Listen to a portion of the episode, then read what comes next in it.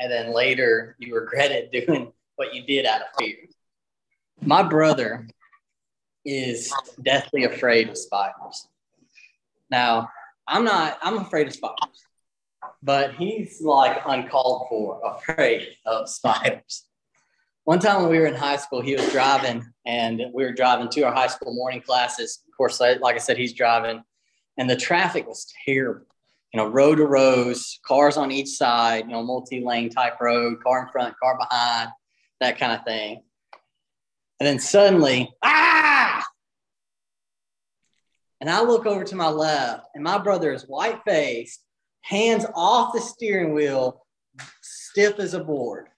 A spider had crawled over the steering wheel, was sitting on the horn on the wheel. And so I yell at him. I grab the steering wheel because the car starts to drift into another lane. I grab the steering wheel, and I don't remember if I'm the one that killed the spider or if he snapped out of it and he killed the spider. Somehow the spider got we got rid of it. And my brother managed to snap out of his coma thing just in time to put on the brakes before we ran the stop sign. Now you better believe from that moment until that the classes started in high school, he heard it from me the entire way, the rest of the way for him doing that. And thankfully, there was no big issue on that one. Um, but we can make mistakes that are far worse than that out of fear. And one mistake, the mistake we're going to look at in our story today, could have been a lot, lot worse because we're going to be in Genesis 26, 1 through 11, um, and see a, a decision that a man made out of fear that would have been a lot, lot worse than what we said today. So, you got your Bibles turned to Genesis 26.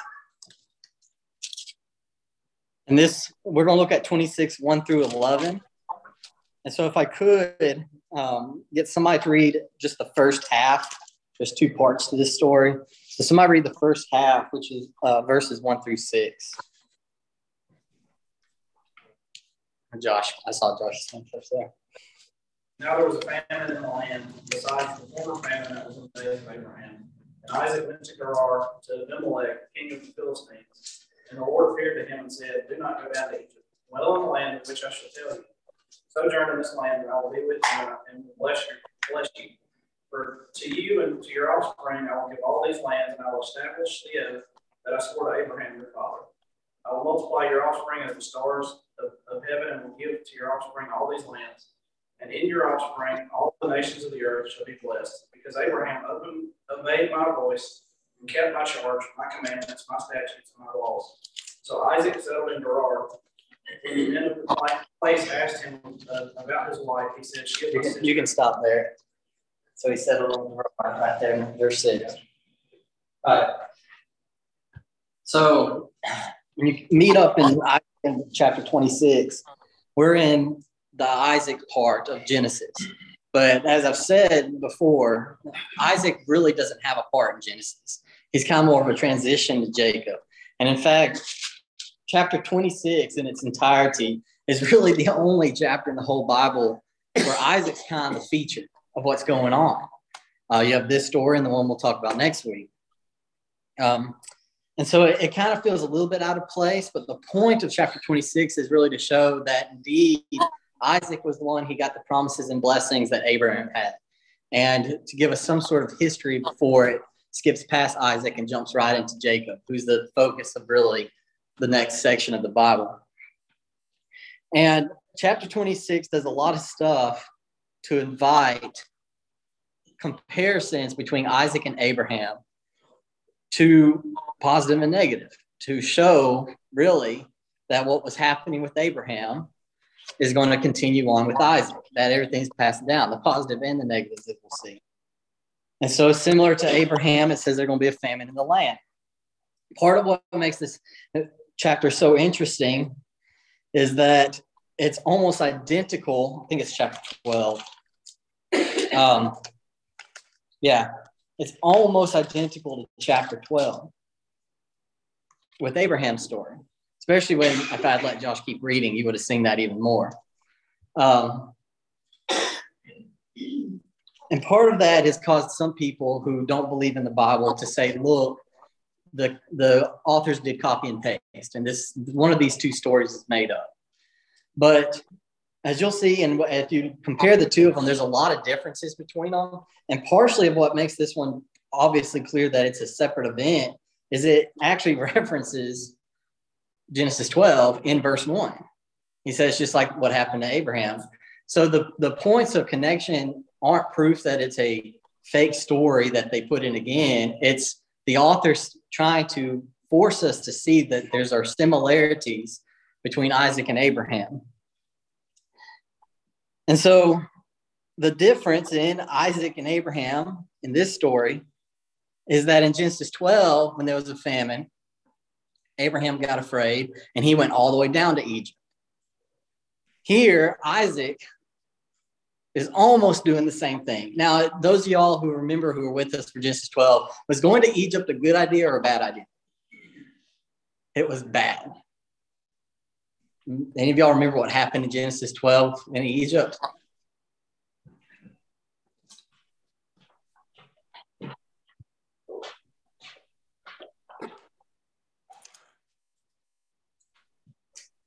It's okay. You can cheat. You can turn back in your Bibles.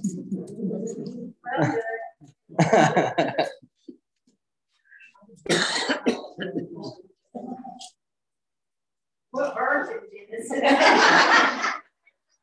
So we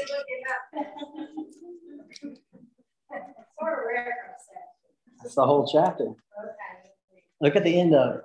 It was it was bad. Egypt was bad for Abraham. Oh.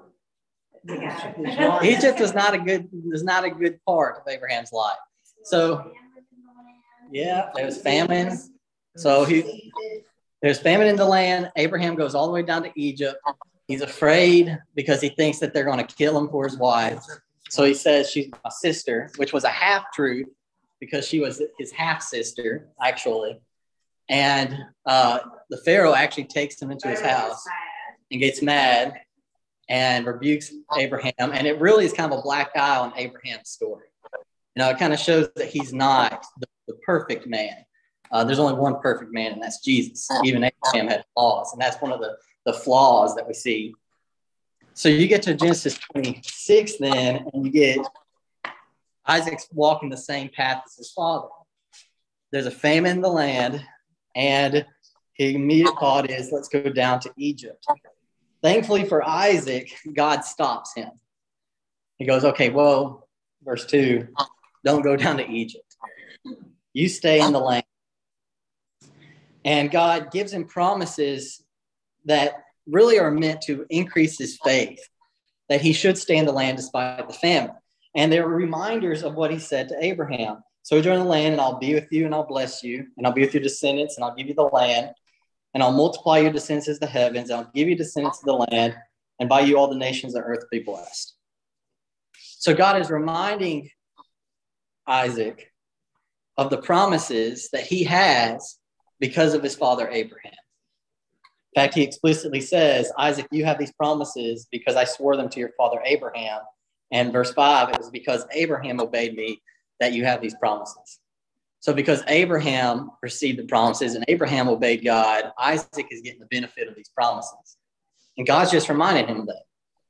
So, what he tells Isaac is trust me, trust these big idea promises that I've given you as a people. Resist the famine by staying in the land. And so, Isaac, to his credit, listens. Uh, he goes, he stays in Gerar. Now, verse 6 is interesting, though, for two reasons. One is Gerar is possibly the last city in the promised land before you cross over into Egyptian territory. So when it says God stopped him, he stopped him like at the very last second. he let him go all the way down there. He left uh, Beth, Beth uh, see if I can find the name of it. Beth Lahai Roy, dear Lahai Roy, to go down there. The second thing verse is that it says that Isaac lived there.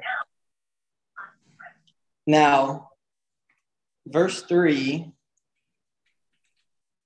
God said to sojourn in the land. To sojourn in the Hebrew meant a temporary stay, you know, a tent, um, not something that's permanent. But the verb for live in verse six means more of a permanent dwelling. So even though Isaac is listening and obeying God, there's already kind of a hint that he's he's cutting corners a little bit because instead of just sojourning there a little bit, he's decided to live there. And in verse seven, it'll say he lived there a really long time. So verses one through six set up then what happens next. It's against the backdrop of those promises. We have to, you have to keep in mind what God just did for him. You have to keep in mind the way God just reminded him of the promises that he would take care of.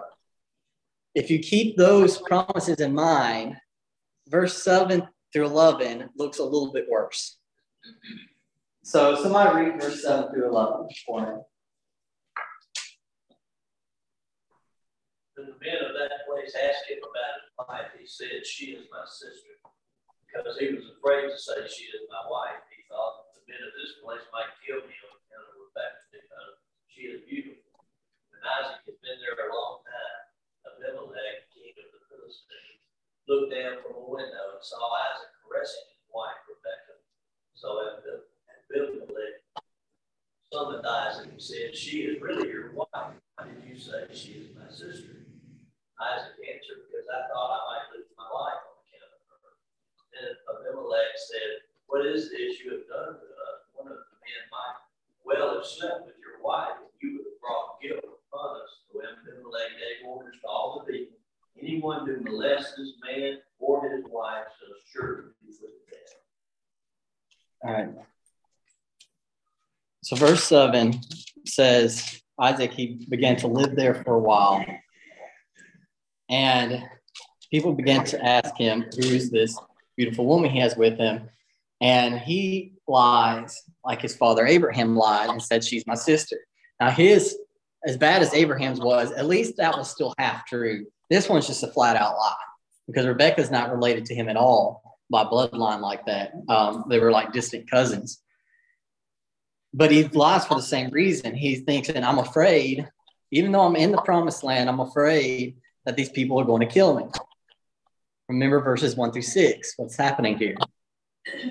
The problem, what happens is, is when he tells them she's my sister and not my wife, is that opens her up to be married and that kind of stuff. And so the the promises of God then, which were safe, are now in danger because now there's a possibility for Rebecca to be taken from Isaac and for God's plan to be disrupted, if I can use that phrase.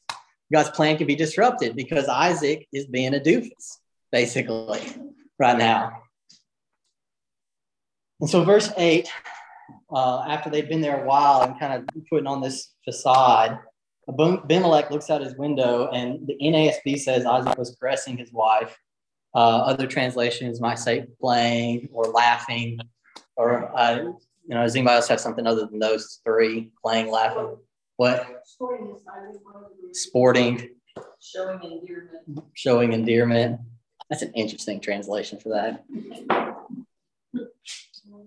Oh. yeah. Says caressing. caressing. Mine NASB, which is what I have, says caressing. Uh, so he sees Isaac uh, doing this, and we'll talk about the word in a second, with his wife. Now- Sister. Yes, that's the point. Whatever, the word is very complicated, and we really don't know exactly what it means, but whatever it means, it was obvious to Abimelech that she's not his sister. Um, the word, what's interesting, because there's a lot of different words he could have used, Moses. But I, it was one commentator pointed something out that I thought was very smart. The only other place you see this word appear in Genesis in relation to Isaac, because it actually appears again in relation to Isaac, and that is that it talks about Ishmael when they were kids were making fun of Isaac when they were children, and that got Sarah mad, and then they sent Ishmael and his mom away because of. It. It's the same word. Now, obviously, back in the Ishmael Isaac story, it means to make fun of or to mock, or, or it, it says laughing, but it can mean like a mean spirited laugh. it kind of shows the broad range for this word. But Isaac's name itself means to laugh. And so, what by using this word caress, which means whatever to play with or to caress, but also means to laugh or make a mockery of, Moses is saying that what Isaac is doing is not only making a mockery of Abimelech and his people, but he's really making a mockery of God's promises. Because by lying and going about this process, he's not trusting God like he should after God just told him to do that. And he's making a mockery of God. And it's his namesake, really, is laughter. So, verse 9 Abimelech calls him in, and uh, instead of Abimelech being this horrific figure whom Isaac should have been afraid of, he ends up being the moral superior person. He says, What are you doing this? We would have, uh, we would have, somebody could have lain with your wife. We would have been accidentally guilty of something that we wouldn't know we were guilty of. And so not only does he not kill Isaac, but then he puts in an additional law that nobody can touch him or Rebecca. So in a weird circular fashion, you see like I God's going to protect Isaac. Isaac does something really dumb to jeopardize the fact that they could be protected. God not only protects Isaac even though he made a dumb decision, but then uses that dumb decision to create a law that will protect him in the future. From then on, while they're in Abimelech's land, nobody can touch Isaac and Rebekah because of this event, Genesis 26, 1 through 11. So God used the bad situation to actually produce this good part in Isaac and Rebekah's life, even though Rebecca and Isaac made God look bad in the process, made him look like a mockery. Why do you think Abimelech did this? What was his motive? the law. Yeah. Um, I think based on what happens after in verse the rest of chapter 26, Isaac was a very powerful person because he owned a lot of stuff. And uh, you have one, the, the influence of knowing, like, okay, I need to keep Isaac on my good side. But then, secondly, I do think part of it is showing that Abimelech has uh, moral qualities to him. That he's not this murderous person that's just going to go out and kill people for their wives like Isaac he was. And it almost is a foil where it makes Isaac look worse because this pagan king made the right decisions and he made the wrong one. So it really makes Isaac look even worse then. Um, but that's what I think. Why? One of the reasons people sometimes say that this story is made up is because the guy in, in another Abraham story is named Abimelech also. And people go, look, there's two Abimelechs. Obviously, one of them's not real, but Abimelech was the name of a title. Uh, it wasn't the name of a person. Uh, Abimelech is father of the king in Hebrew, literally.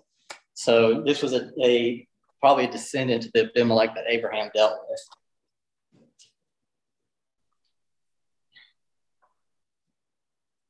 So.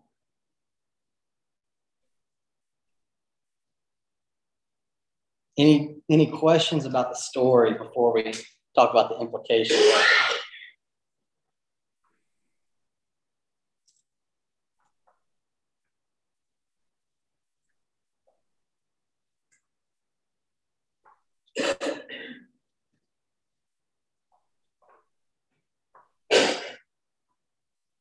All right. So let's skip and let, let's do first. Um, what does this story, because I think it's the easy, with this story, it might be the easiest. What does this story teach about us, who we are, and what we should do as people? I think of the three questions I normally ask, this is probably the easiest from this story.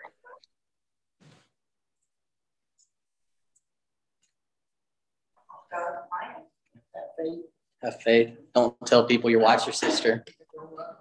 Don't,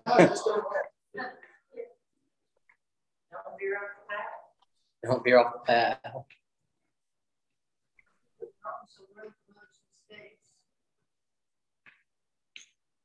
Yeah, learn from others' mistakes.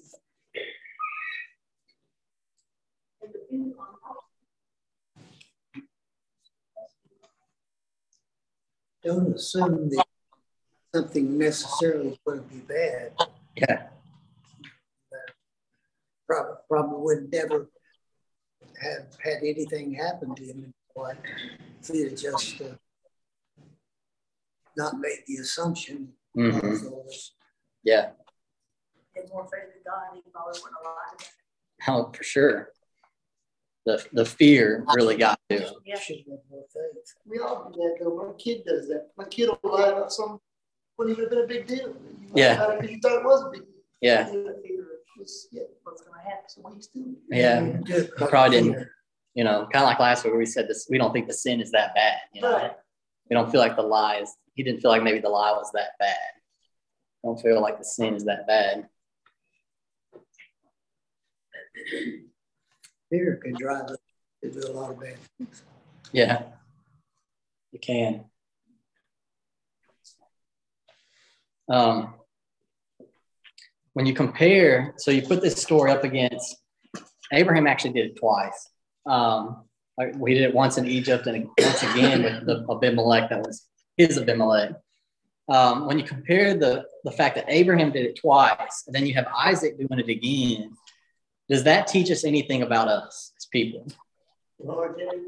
What we're hard headed. Yeah. yeah. And it kind of goes with the saying, if your, if your family did it, you kind of don't really learn from them. You kind of do exactly what your family did. Mm-hmm. True. Uh, one thing that a person pointed out is this passage kind of shows us what we call the enslavement of sin. That's that sin is like a, a captor that captures us and enslaves us. And because of that, we can get into repeated patterns of sinning that we, it's hard to break out of. And this story, compared with the Abraham stories, kind of shows that this repeated pattern of sinning that's hard to break out of. And when we start talking about multi generational sins between Abraham and Isaac, um, you know, I've seen that too today. You know, when I was teaching youth, you would see mistakes the parents make being repeated by the kids. And it was crazy because even when the youth knew their parents were making mistakes, they were still doing the mistakes. And it, it you know, it's a bad, but it's this enslavement of sin that sin is a something that captures us and overpowers us. It's not just something we do. And uh, sometimes it's hard to break out of that multi generational mistake pattern in life, even for these people in the Bible.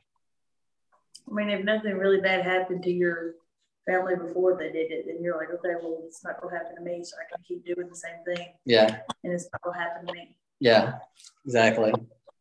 So it doesn't really give you a chance to break it because you don't think anything's going to Yeah. bad's going to happen to you. Yeah, or you or you don't know how to respond to the situation because everybody before us just made the wrong decision, and so you just make the wrong decision too because you don't know any other way to deal with it other than the one that example you've been given your whole life. Trying to use his dad. Say that again, Joe. So you're trying to use it to be his, his dad. Yeah, But we often lie because of fear Mhm. or, you know, we, instead of following our faith, deny it because we're fearful. Mhm. Really read that though, the first one, when Abraham did it, he, he brought a curse down upon the people. God did. Yeah, So you got to know, look, Abimelech isn't that far from Egypt, so he knows what's going on. He sees this, hmm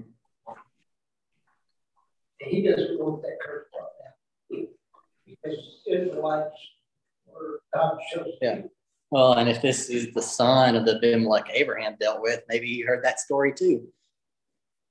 Maybe that's another reason why he was so serious about it. We are in the world. Yeah. Um, one commentator pointed out that Abraham and Isaac were vastly different people in terms of their temperament. And we kind of seen that already last week where Isaac loved Esau because he liked the food. And that was like he just cared about the food given to him. And Abraham clearly had, even though he made mistakes, and he made several mistakes, he clearly had a, a higher desire to follow God than Isaac did.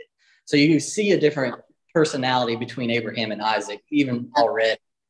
But despite Abraham being the father of the faith, the one that God says in this actual story, Abraham obeyed me, which is a, a great sentence because we know he didn't obey him 100%.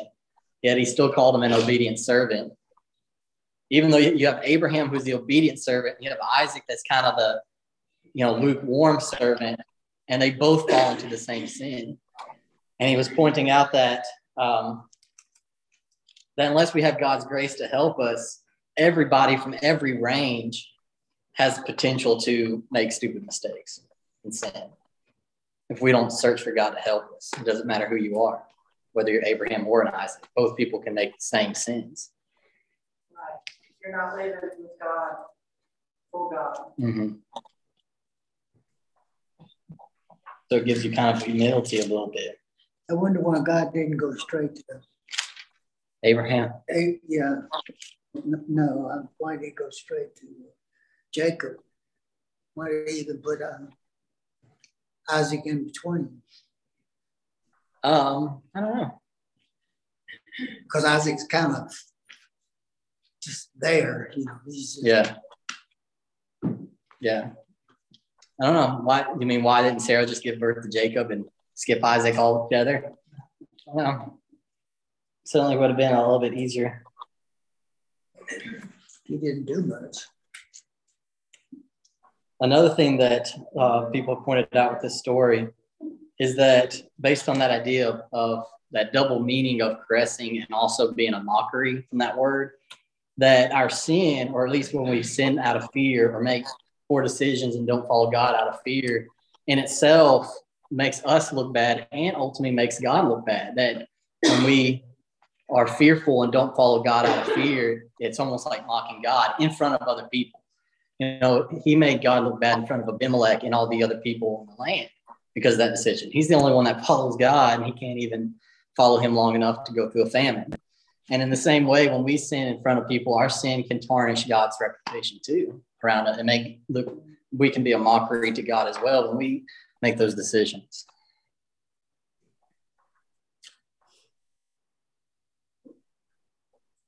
When we don't speak up on God's behalf, or are we sinning?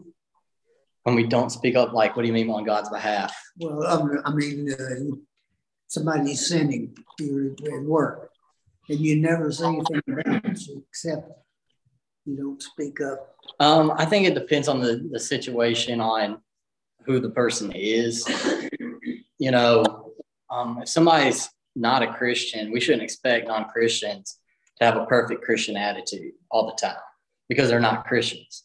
Um, but if somebody is, is claims to be a Christian, you know, we have a little bit more warrant to say something. And then we have even more warrant if the person is a member of our church. You know, specifically, the Bible seems to say, you know, when it says rebuke your brother, it means people in your church primarily, not just Christians everywhere.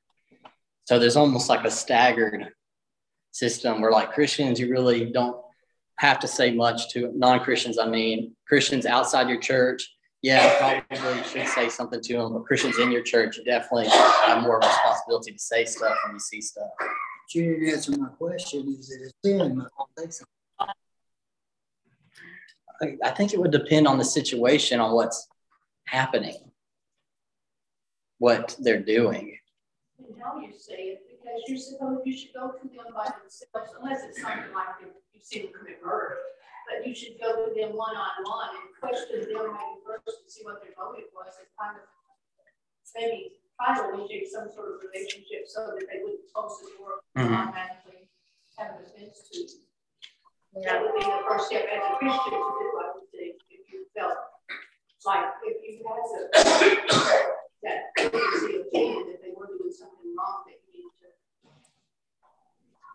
Yeah. Would be possible. Yeah. I mean, I don't think it'd be a sin, uh, but I think, I mean, how else is, are they gonna learn from it? Cause God uses us to spread his word, so Mhm. if you take them to the side you know, that's not what you're supposed to be doing. Mhm. I don't think he's gonna count it as a sin, but it's, he's using you. Yeah. to change their perspective. Yeah, and there's definitely a difference between um, with somebody that's not a Christian, especially not saying anything and it being almost like a tacit approval of what's happening, and and restraining yourself so you aren't mean. You know, we're not supposed to make it look like we approve of sin, even if non-Christians are doing it. They're supposed to, you know, they're supposed to know, and we're supposed to let them know if they're sinning. Uh, but like Joyce said, it, it doesn't have to be harshly, it needs to be nicely. Sometimes being quiet is a tacit approval of what's going on. And that's when it is a sin if you don't say something. I don't think that is one of the situations where the conscience, like it, it's very individual. Mhm. Like it, if you feel really guilty about not saying something, then you probably should have said something. Yeah, that's probably Um, true. But it's one of the situations where we joke about don't create a law where there is no law. Mhm. Like, just because you feel extremely strong about it doesn't mean the person next to you necessarily, that may feel like, ooh, I don't really like this, but it didn't faze me. But I kind of think of it more of a conscious, like if it's something that really, really bothered you, you probably should have Yeah, said something. that's what I mean. It's like it really depends on the situation. Hard to give a black and white answer on that question.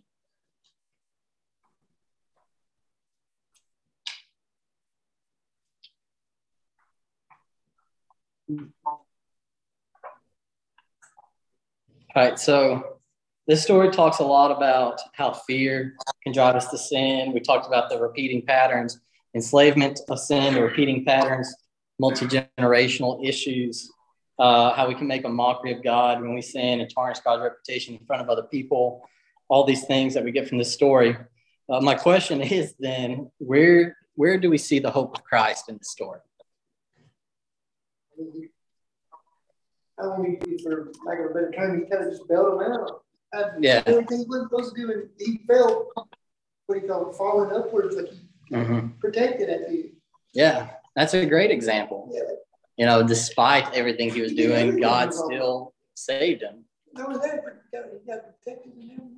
Yeah, and that isn't that a great example of what happens to us? You know, even though we fail Him and make all these sins, God comes to us and He bails us out by forgiveness and protects us in every way, like we didn't even do it. And that's the definition of salvation. And that's what he says, he says, because Abraham obeyed my voice, kept my charges, my commandments, my statutes, and my laws. He didn't say anything about had forgotten Abraham's sins. Yeah. Yeah, because like I said, we know Abraham wasn't perfect, and yet that's the way that God described him. What's interesting about, and we're talking about Christ, is in that passage, God basically says, Isaac, you're getting the promises because your dad Abraham was obedient to me. So Isaac receiving the promises had nothing to do with his obedience at all. He was his his receiving blessings in life had to deal with it, but the promise of Abraham came to him simply because his father Abraham was obedient. Now we don't go to heaven because our parents were Christians, but there was one person whose act of obedience is the reason why we go to heaven, and it's not Abraham's. It's Christ. And so somebody turn to um, Romans 12, 19. Who wants to get Romans 12, 19 through 21? Who wants that? All right, Romans 12, 19 through 21.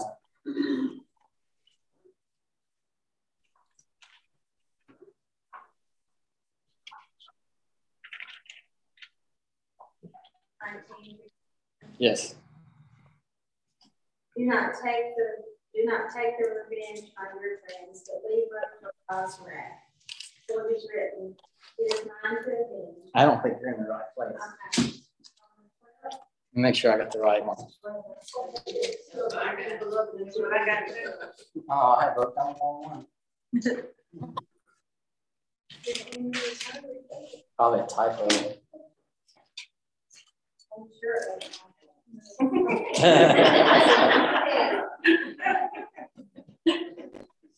Not James, now I'm Uh, Where is that passage? there? That is a typo. Um, Is it three?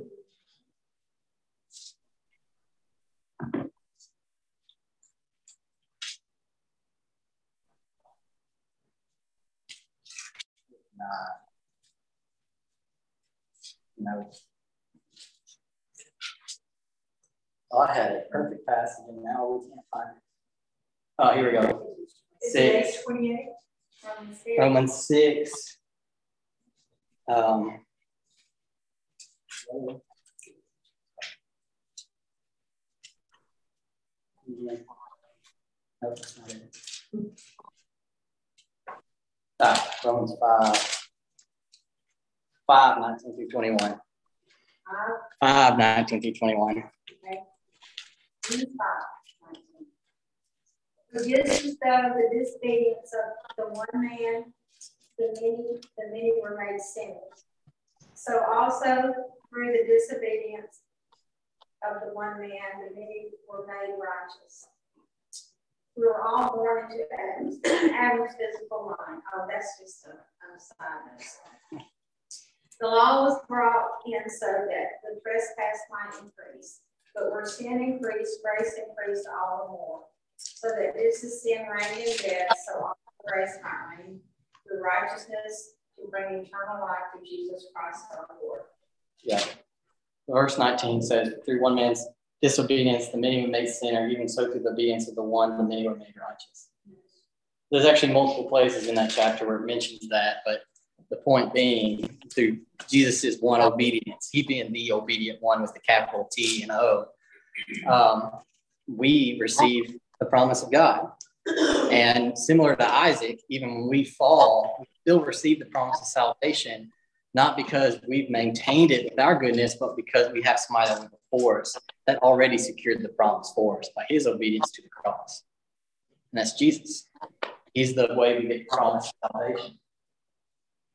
Then, of course, you also see Jesus in this passage because if if sin is something that traps us and keeps us in a repeating pattern of doing things that we can't break out of, Jesus is the only answer to getting out of that crisis. And that's in Romans, hopefully, if it's the right passage, Romans 6.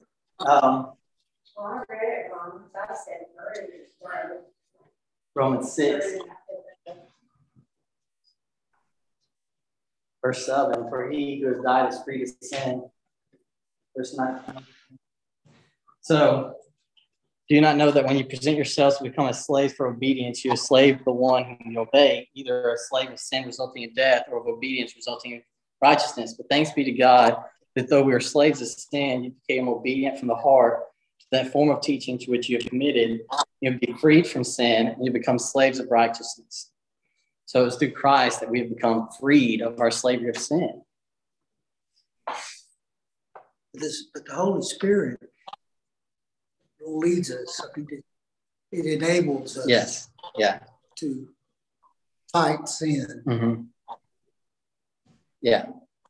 Christ breaks us out of this slavery to sin, and the Holy Spirit in us continues to empower us day by day to resist those temptations we have. And that's something that lost people don't have, is that Holy Spirit empowering.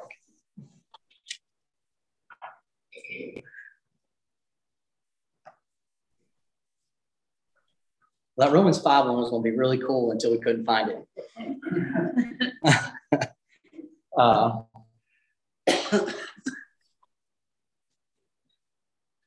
so, anyways, is there any other comments? We'll just stop there. It's already 7:30. Um, so, there's any other comments that questions that y'all want to make before we close it up? In this passage in Genesis 26, verse 4, just a foreshadowing of Jesus as you see. Talks about an offspring.